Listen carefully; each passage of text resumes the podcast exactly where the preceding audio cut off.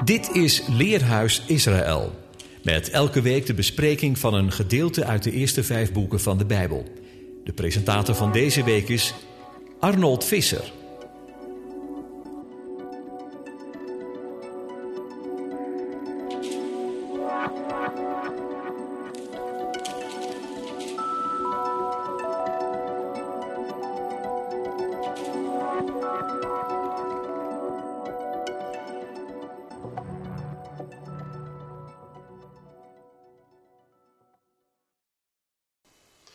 Beste luisteraars, Shabbat Shalom. We zijn weer aanbeland bij een parasha.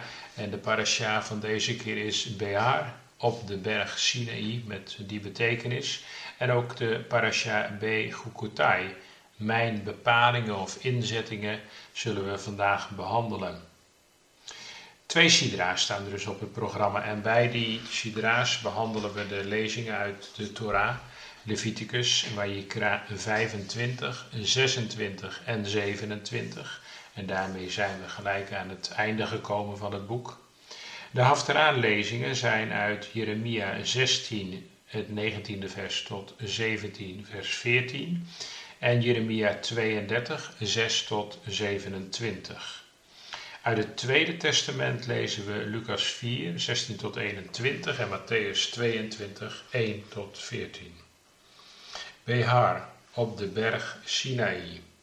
Dat is de hoofdtekst. Daar staat: Verder sprak de Heere tot Mozes op de berg Sinaï, zeggende: Spreek tot de Israëlieten en zeg tegen hen: Wanneer u gekomen bent in het land dat ik u geven zal, dan moet het land rust krijgen, een sabbat voor de Heere.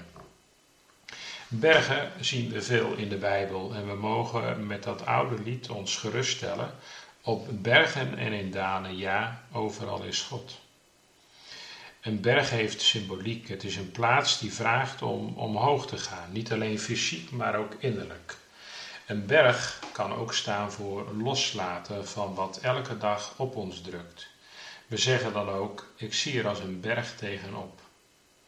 Maar een berg en zijn omgeving kan ook ons veel lucht geven. Sporters plannen trainingen, hoogtestages in de bergen voor het verkrijgen van zoveel mogelijk zuurstof in het bloed. In bijbels opzicht is de vraag: waar halen wij ons zuurstof vandaan? In Psalm 121 staat: Ik hef mijn ogen op naar de bergen. Waar komt mijn hulp vandaan? Mijn hulp is van de Heer die alles gemaakt heeft. Of, zoals in Psalm 125 staat: Wie op de Heere vertrouwen, zijn als de berg Sion, die niet wankelt, maar voor altoos blijft. De schrift staat vol met bergen. In de Tenach lezen we over de Sinaï, de Horeb en de Moria. En ze verwijzen naar Jeruzalem en de Tempelberg, waar de ene woont te midden van zijn volk. Volgens Bijbelgeleerden zijn Sinaï en Horeb synoniem aan elkaar. Mozes en Elia mochten op de berg zijn openbaring ontvangen. Andere bekende bergen zijn de Karmel en Nebo, de Olijfberg en de kleinste berg, misschien beter gezegd heuvel, de schedelplaats Gogota. In letterlijke zin geen berg, maar in geestelijk opzicht dubbel. Ook in het leven van Yeshua spelen bergen een belangrijke rol. Bergen van verschrikking en angst en bergen van ultieme nabijheid met zijn hemelse vader. Bergen zijn een beeld van kracht en we zien dat ook terug in de naam van Aaron. Naast de betekenis de verlichte of de verhevene wordt ook gesproken over berg van kracht. De Sinaï, waar we in het hoofdstuk van de eerste parasha bij stilstaan, wordt in de schrift zijn berg genoemd. Waar de berg zich precies bevindt is nog altijd een punt van discussie. Sinds de derde eeuw werd in het christendom aangenomen dat een bepaalde berg op het nu Egyptische schiereiland de Sinaï uit de Torah was. En deze berg werd daarom de Sinaïberg genoemd. Eind 19e eeuw ontstonden theorieën dat de Sinaïberg niet gezocht moest worden op het schiereiland. Er werd op gewezen dat bijvoorbeeld dat Josephus de Sinaï lokaliseerde in het vrij algemene Arabia Petrea. Volgens Gal duiden Sinaï en Horeb twee verschillende pieken aan waarbij de Horeb zich op het schiereiland bevond, maar Sinaï in het Midjan, waar Mozes zich vestigde bij zijn schoonvader Jethro. De identificatie van twee bergen zou op een fout berusten. Kijken we naar nummer 33 en Deuteronomium 1, dan zou de Sinai tussen de golf van Akaba en Paran liggen in het zogeheten Seirgebergte. Deuteronomium 32, 33 excuus, en Richteren 5 ondersteunen dit. Volgens de rabbijnse traditie is de naam Sinai afgeleid van Sin-A, en dat betekent haat. In verwijzing naar de andere volken die de Joden haat omdat ze jaloers zijn op het woord dat zij van de ene hebben ontvangen. Van Horeb wordt gedacht dat het groeiend of hitte betekent, mogelijke verwijzingen naar de zon. Terwijl door de meeste Bijbelonderzoekers wordt aangenomen dat de naam Sinaï verwijst naar de maan. De Sinaï en de Horeb zouden dus de berg van de maan en de zon zijn. Duidelijk is in ieder geval dat de Sinaï een zeer bijzondere berg is en niet voor niemendal als zijn berg wordt beschreven. We lezen in Exodus 24, vers 16. En de heerlijkheid des Heren woonde op de berg Sinaï. En de wolk bedekte hem zes dagen. En op de zevende dag riep hij Mozes uit het midden der wolk. En het is de berg waar de Heer met Mozes sprak. En hij gaf aan Mozes, als hij hem op de berg Sinai te spreken had, de twee tafelen ter getuigenis, tafelen van steen, beschreven met de vinger van de eeuwige. Op die berg is de Heer neergedaald en heeft hij gesproken vanuit de hemel en heeft het volk het ontvangen, zoals in, 19, in Nehemia 9 vers 13 staat, rechtmatige rechten en getrouwe wetten, goede inzettingen en geboden. In Handelingen 7 vers 38 staat, deze is het die in de vergadering des volks in de woestijn was met de engel, die tot hem sprak op de berg Sinai en met onze vader, welke de levende woorden ontving, om ons die te geven. Op die berg, zijn berg, de Sinaï, heeft de eeuwige zijn inzettingen, regels en wetten die gelden voor zijn volk en zijn volgelingen. We zien bergen ook veel terug in de psalmen. Kijken we naar Psalm 24, dan ontmoeten we de opperherder, zoals er in 1 Petrus 5 beschreven staat. De koning der koningen en de heer der heren. De woorden van Psalm 24 staan eigenlijk synoniem met de boodschap van deze parasha.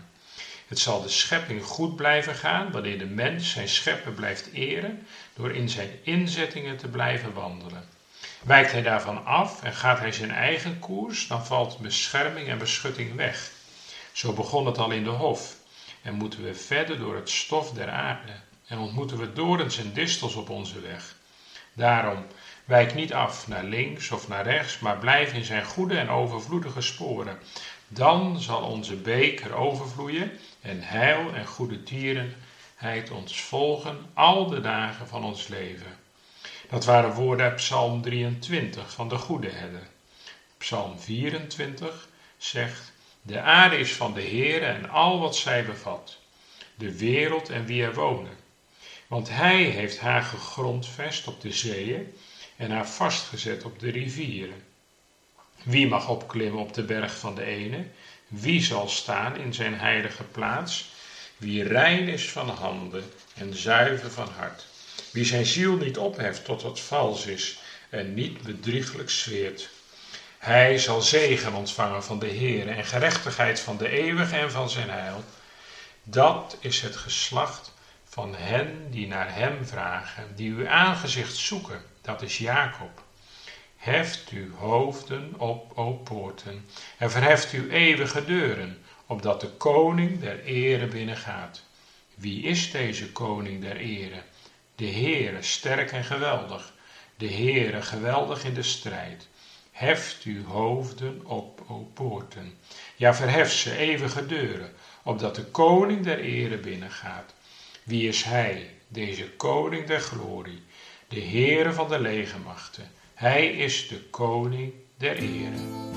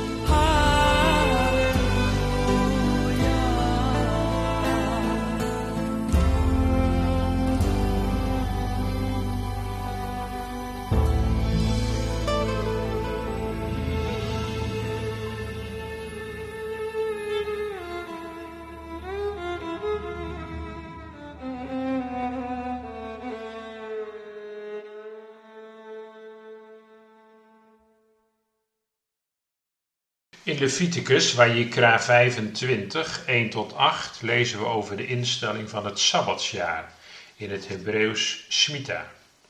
De Heere sprak tot Mozes bij de berg Sinai, de tekst van onze parasha Behar. Spreek tot de Israëlieten en zeg tegen hen, wanneer u gekomen bent in het land dat ik u geven zal, dan moet het land rust krijgen, een Sabbat voor de Heere. Zes jaar mag u uw akker bezaaien, zes jaar mag u uw wijngaard snoeien en de opbrengst ervan inzamelen. Maar in het zevende jaar moet het voor het land Sabbat zijn, een periode van volledige rust. Een Sabbat voor de Heere.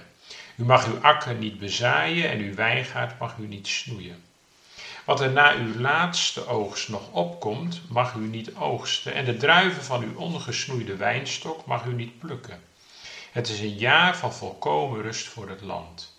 De opbrengst van de sabbat van het land zal voor u als voedsel dienen, voor u en uw slaaf en uw slavin, uw dagloner en uw bijwoner, die bij u als vreemdeling verblijven. Ook voor uw vee en voor de wilde dieren die in uw land leven, mag heel de opbrengst daarvan als voedsel dienen. Iedere zevende dag, de sabbat, neemt een bijzondere plaats in onder de dagen die de dag is een heilige, een apart gezette dag voor de Heer. Het dagelijks werk stopt en de dag wordt gewijd aan de Schepper. Sabbat is echter niet alleen een dag, maar ook een jaar. Ieder zevende jaar zal het land rusten, een volkomen Sabbat hebben, een Sabbat voor de Heer. Akkers worden dan niet bezaaid en wijngaarden niet gesnoeid. Het planten en het bewerken moest stoppen aan het einde van het zesde jaar. Dit lezen we al in Exodus 23, 10 en 11. Het jaar moest apart zijn van de andere zes jaren. Het land had een eigen sabbatsrust. Daarnaast werd het land opengesteld voor de armen. Het land was dan van iedereen. Wat vanzelf opkwam werd hefke genoemd, dat wil zeggen van iedereen en van niemand. De laatste dag van de maand, dat is Elul 29, vond er in het Sabbatsjaar ook een grote verschuiving plaats van de financiële situatie. Iedere schuldenaar werd vrijgezet. Kwijtschelding van schuld betekent in het Hebreeuws smita. We zien dit vier keer terug in Deuteronomium 15, het eerste en het tweede vers. Het Sabbatsjaar begint met rust voor het land en het eindigt met de smita, de dag van de kwijtschelding. De belangrijkste reden voor het Sabbatsjaar zijn hierin gelegen. Het land behoort aan de ene. Dat hebben we straks ook gelezen in Psalm 24, het eerste vers. De mens is beheerder en rentmeester. In Leviticus 25, het 23ste vers staat: Het land is van mij. Jullie zijn vreemdelingen en bijwoners. En dat weten we ook vanuit het Tweede Testament. Ook geld en economie behoort toe aan de schepper. De eeuwige staat boven alle terreinen van het leven. Gedurende de Smita moest Israël aardse en wereldse zaken ondergeschikt maken en zich richten op geestelijke vernieuwing. Er is sprake van kwijtschelding, losmaking van gebondenheid op materiële zaken, bezittingen, financiën, onroerend goed. Diegenen die kwijtschelden worden bevrijd, niet gebonden door banden. De ene is de bron van alle zegeningen, aardse en geestelijke.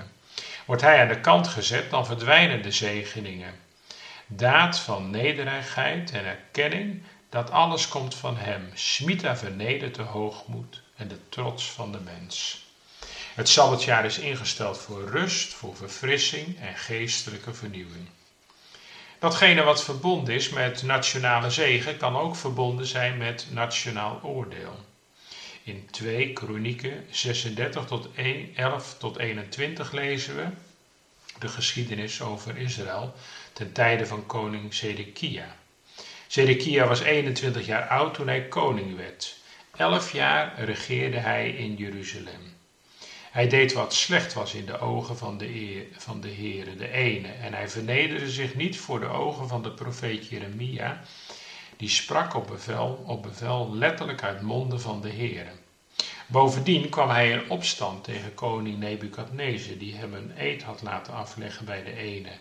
Hij was halstarrig, hij was halstarrig, letterlijk staat er, hij verhardde zijn nek, hij verstokte zijn hart, zodat hij zich niet bekeerde tot de Heere. Verder pleegden alle leiders van de priesters en het volk op grote schaal trouwbreuk. Trouwbreuk letterlijk. Verder maakten alle leiders van de priesters het volk trouwbreuk te plegen groot overeenkomstig alle gruweldaden van de heidevolken. Zij verontreinigden het huis van de Heere dat geheiligd had in Jeruzalem. De Heere, de ene van hun vaderen, zond hun vroeg en laat, vroeg en laat letterlijk, letterlijk die vroeg op is en zendt waarschuwende woorden door de hand van zijn bode. Want hij wilde zijn volk en zijn woning sparen. Maar zij spotten met de bode van de ene, verachten zijn woorden en maakten zijn profeten belachelijk, tot de grimmigheid van de Heere tegen zijn volk zo hoog opsteeg, dat er geen genezing meer mogelijk was. Toen deed hij, de koning van de Galdeeën, tegen hen optrekken, die hun jonge mannen in het huis van hun heiligdom met het zwaard doden. Hij spaarde de jonge mannen, de meisjes, de ouderen en de stokouden niet. De ene gaf hen allen in zijn hand. Alle voorwerpen van het huis van de ene, de grote en de kleine, de schatten van het huis van de Heer en de schatten van de koning en zijn vorsten, dat alles bracht hij naar Babel. Zij verbrandden het huis van de ene en braken de muur van Jeruzalem af. Ook alle paleizen van Jeruzalem verbrandden zij met vuur, zodat alle kostbare voorwerpen ervan te gronden werden gericht. En wie overgebleven was van het zwaard voerde hij weg naar Babel. En zij werden hem en zijn zonen tot slaven, tot het koninkrijk van Perzië ging regeren. Om het woord van de Heere, bij monden van Jeremia gesproken, te vervullen. Totdat het land behagen zou scheppen in zijn sabbatsjaren. Het rustte al de dagen van de verwoesting, zeventig jaar vervuld zouden worden. Het volk werd tot slaven gemaakt van de koning van Babel, Nebukadnezar, om het woord van de profeet Jeremia in vervulling te doen gaan, totdat zijn sabbatsjaren vergoed waren. In Leviticus 26 gaat het over zegen en vloek. De profetie wordt vervuld wanneer het volk de ene verlaat. Vervuld in 586 voor Christus met de verwoesting van Jeruzalem en de deportatie. Uw steden zal ik tot een puinhoop maken en het land tot een woestenij. Dan zal het land zijn sabbatsjaren vergoed krijgen. Al die tijd zal het land rust ontvangen, een rust die het niet gekregen heeft toen gij daarin woonde. Een sabbatsjaar is houden, een sabbatsjaar houden is een daad van geloof. Het gaat erom om de eeuwige boven alles te stellen. Het niet onderhouden van zijn inzettingen geeft vloek en geen zegen. Wanneer de eeuwige niet meer soeverein is over volk en land, worden deze afgesneden van schepping en schepper. We kunnen dit ook vertalen naar onze tijd. We leven in een tijd waarin de schepper en zijn schepping niet meer centraal staan. Het gaat om de economie en de hoogmoedige mens die denkt dat hij alles naar zijn hand kan zetten. Hoe treffend dat een minuscuul virus alles ontregelt en je zou haast kunnen zeggen, de mens gedwongen wordt tot een sabbatsperiode. Wanneer dan ook verootmoediging volgt aan de Heere der Heerscharen, dan mogen we op grond van zijn woord ook vertrouwen op genade. Hierbij mogen we ook denken aan de geschiedenis van Jona en de inwoners van Nineveh. Het boek dat centraal staat op Grote Verzoendag, Yom Kippur. In Jona 3, vers 5 en verder lezen we: De mensen van Nineveh geloofden in de ene. Zij riepen een vasten uit en trokken rouwgewaarden aan, van de grootste tot de kleinste onder hen. Toen dat woord de koning van Nineveh bereikte, stond hij op van zijn troon, legde zijn statiegewaad af, hulde zich in een rouwgewaad en ging in het stof zitten. En Nineveh werd op bevel van de koning en zijn rijksgroten opgeroepen. Mensen, dier, runder en schapen mogen niets eten, niets grazen en geen water drinken. Mens en dier moeten in rouwgewaden gehuld zijn en met kracht tot de ene roepen. Zij moeten zich bekeren, ieder van zijn slechte weg en van het geweld dat aan zijn handen kleeft. Wie weet zal de ene zich omkeren, berouw hebben en zijn brandende toren laten varen, zodat wij niet omkomen. Toen zag de ene wat zij deden, dat zij zich bekeerden van hun slechte weg. En de ene kreeg berouw over het kwade dat hij gezegd had hun te zullen aandoen. En hij deed het niet.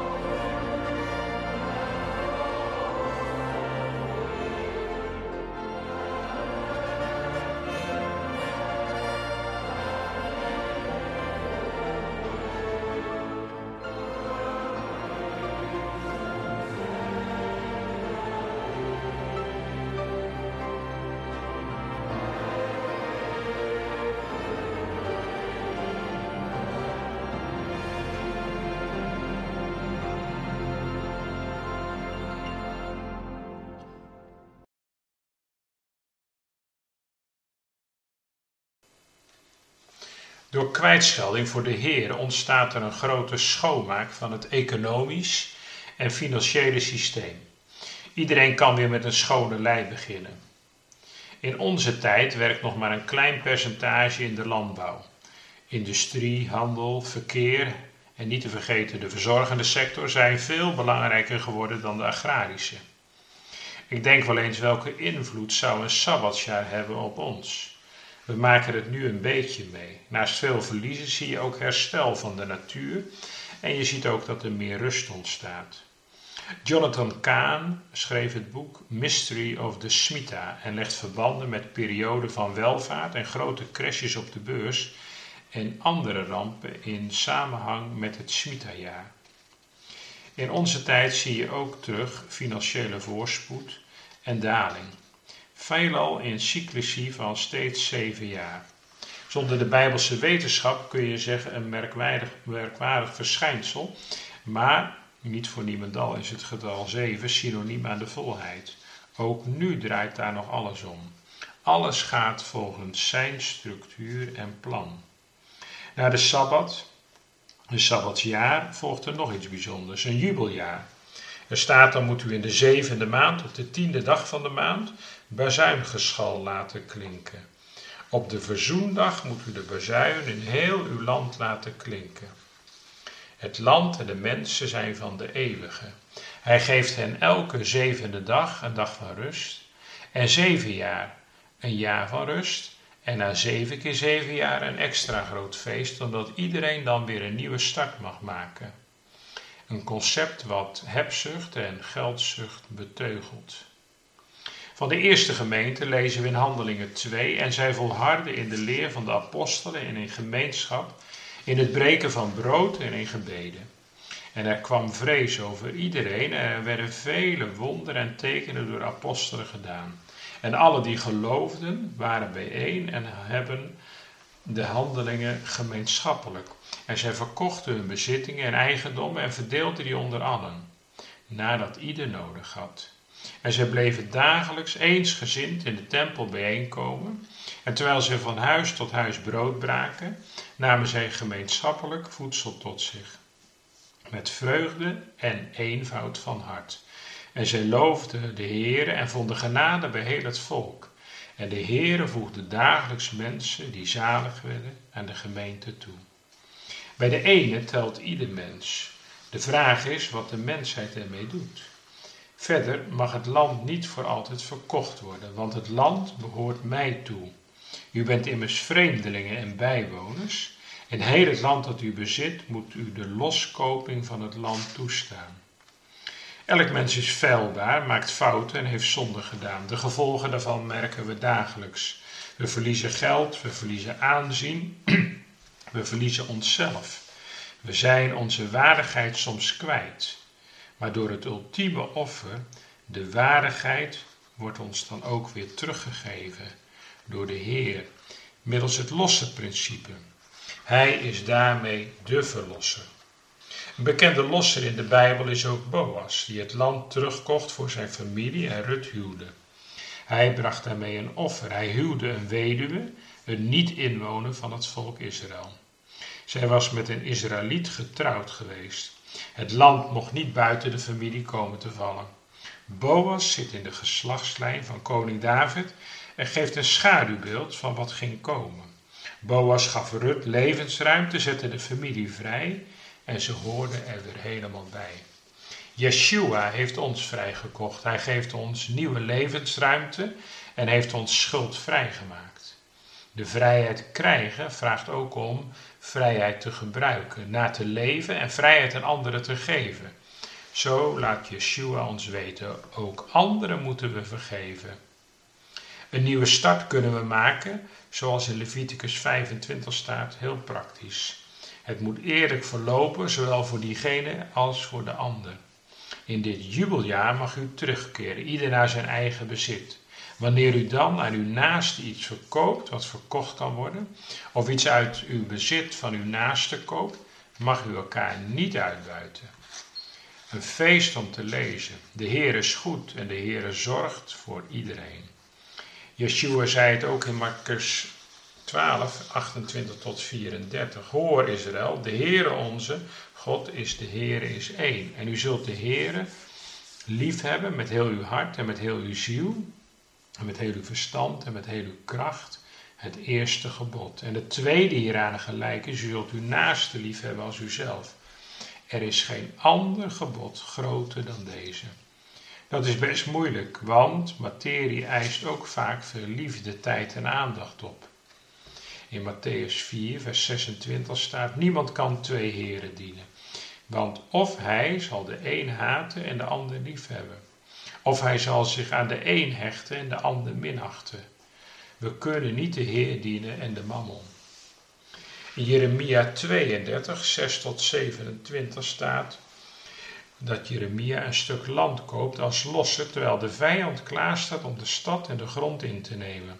Hij zegt eigenlijk dat de Heer dezelfde blijft. Hij zal de grond lossen, het volk lossen en, zijn en zich als bevrijder tonen.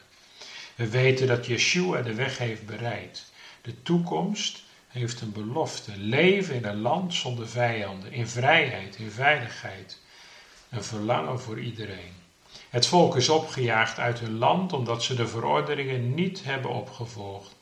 De verordeningen waarover in Leviticus gesproken wordt. Hij verlangt dat het volk zijn zegeningen weer krijgt. Hij wil ook dat het weer goed komt. Opmerkelijk daarom dat Jeremia beschrijft dat ze weer zullen terugkeren. Er staat in Jeremia 16, vers 16: Zie, ik ga boden tot vele vissers zenden, spreekt de Heer, dat zij hen moeten opvissen. En daarna zend ik boden tot vele jagers, dat die hen moeten opjagen van elke berg en van elke heuvel, en uit de kloven en de rotsen. Wanneer we zo de situatie in bijvoorbeeld eh, de Oekraïne bekijken, dan lijkt het daar ook op. Joden voelen zich onveilig en gaan verlangen naar een land dat het volk ooit is beloofd. Dat gebeurt op veel plekken in de wereld. De toekomst ziet er gunstig uit en daar zie ik naar uit. Wel nu, daarom, zo zegt de Heere, de God van Israël, van deze stad, waarvan u zegt, zij is door het zwaard, door de honger en door de pest in de hand van de koning van Babel gegeven. Zie, ik ga hen bijeenbrengen uit alle landen, waarin ik hen, hen in mijn toren, in mijn grimmigheid en in mijn grote verbolgenheid verdreven zal hebben. En ik zal hen terugbrengen naar deze plaats en hen onbezorgd doen wonen. Ze zullen mij tot een volk zijn en ik zal hun tot een God zijn. Ik zal hun één hart en één weg geven om mij te vrezen. Alle dagen hun ten goede en hun kinderen na hen. En ik zal een eeuwig verbond met hen sluiten, dat ik mij van achter hen niet zal afwenden, opdat ik hun goed doe. En ik zal mijn vrezen in hun hart geven, zodat zij niet meer van mij afwijken. Ik zal mij over hen verblijden en hun goed doen. En ik zal hen in getrouwheid in dit land planten, met heel mijn hart en met heel mijn ziel.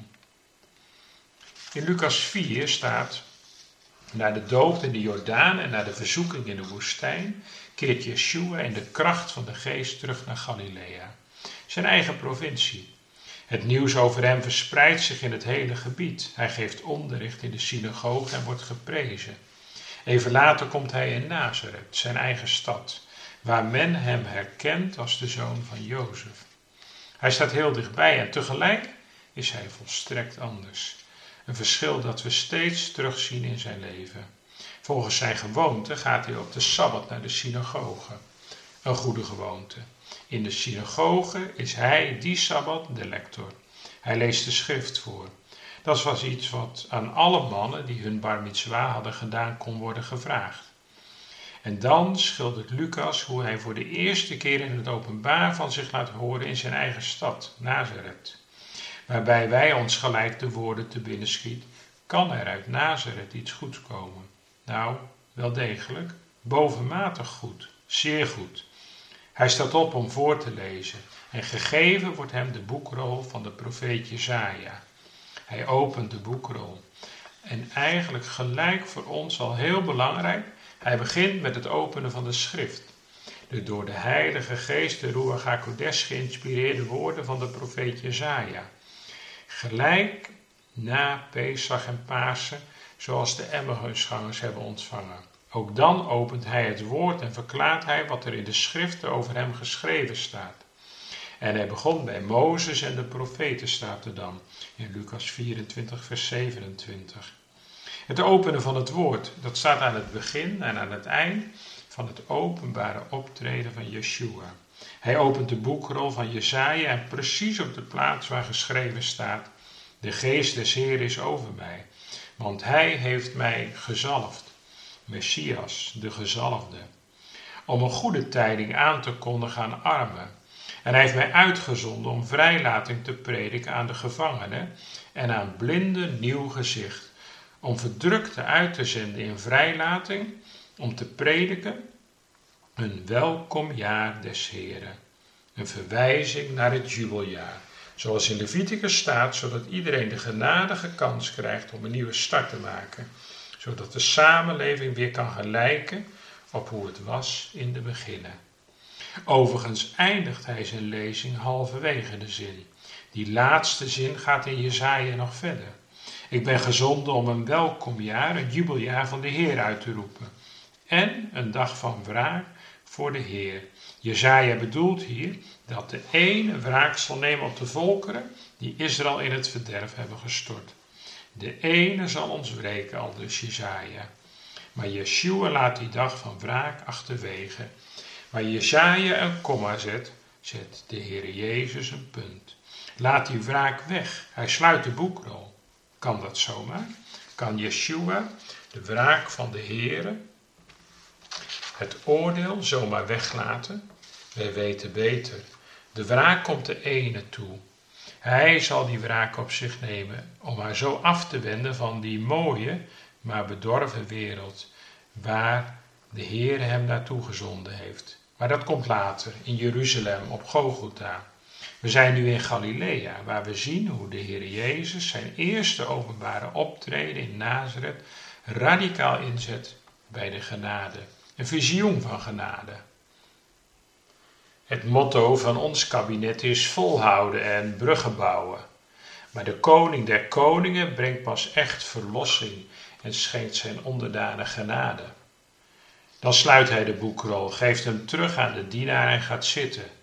Een leraar in de synagoge sprak na de lezing vanuit een leerstoel, een echte preekstoel, om nog enige uitleg bij de tekst te geven. Alle ogen in de synagoge zijn gericht op hem. Hij begint en zegt tot hen: Heden is dit schriftwoord voor uw oren in vervulling gegaan. Het is zover, de genade is gekomen, het visioen wordt werkelijkheid. Dat woord, heden, vandaag, geeft zowel de woorden van Jezaja als de woorden van de Heer Jezus een enorme actuele lading. De evangelist Lucas gebruikt dat woord vandaag of heden graag. Vanaf de geboorte staat er ook. Heden, vandaag is u de heiland geboren, tot aan de kruisnacht. Heden, vandaag zult gij met mij in het paradijs zijn. Het woord klinkt elf keer op in het Lucas-evangelie. En daarmee zegt Lucas, het evangelie is niet van gisteren, dat ook. En niet van morgen, dat ook. Maar vooral is het het evangelie van vandaag. Niet tijdloos is het evangelie, maar van alle tijden. Zo legt Yeshua in zijn eerste preek in Nazareth radicaal de nadruk op actualiteit. In hem gebeurt, vindt plaats waarover de profeten al spraken. Hij doet wat zij zeiden, hij is wat zij zeiden. Lucas schildert het ons. Yeshua opent het woord, spreekt het uit, blaast zijn geest er doorheen en dan gaat de Bijbelse geschiedenis over in actueel Bijbels geschieden. En overal waar het woord zo in het spoor van Yeshua opnieuw wordt geopend, hardop wordt uitgesproken, beademd, begeesterd, gehoord en gedaan, daar gaat de Bijbelse geschiedenis opnieuw over in Bijbelse actualiteit. En dan kan het gebeuren dat ook wij die in 2020 leven, opeens ontdekken dat Hij was één van ons. Hij is het midden van de tijd, zoals Jeruzalem de navel der aarde is. Daar begint leven, geboorte en opnieuw geboren worden. Door zijn geest zijn wij tijdgenoten en mogen we prediken van het welkomen, genade en jubeljaar des Heren. Die vrede wens ik u toe. Shabbat Shalom.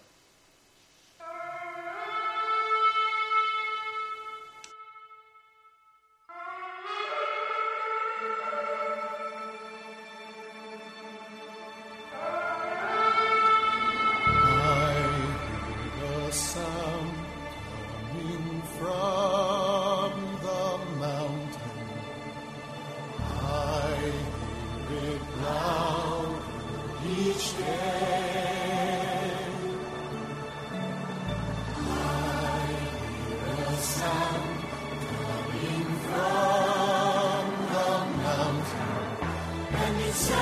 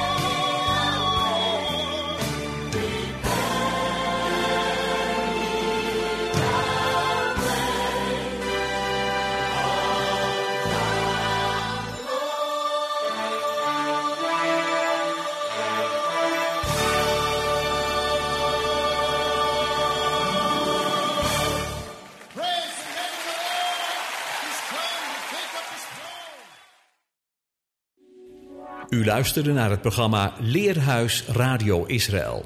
Een wekelijkse studie aan de hand van de Bijbelgedeelten die wekelijks door de Joodse gemeenschap worden gelezen. Heeft u een vraag of opmerking?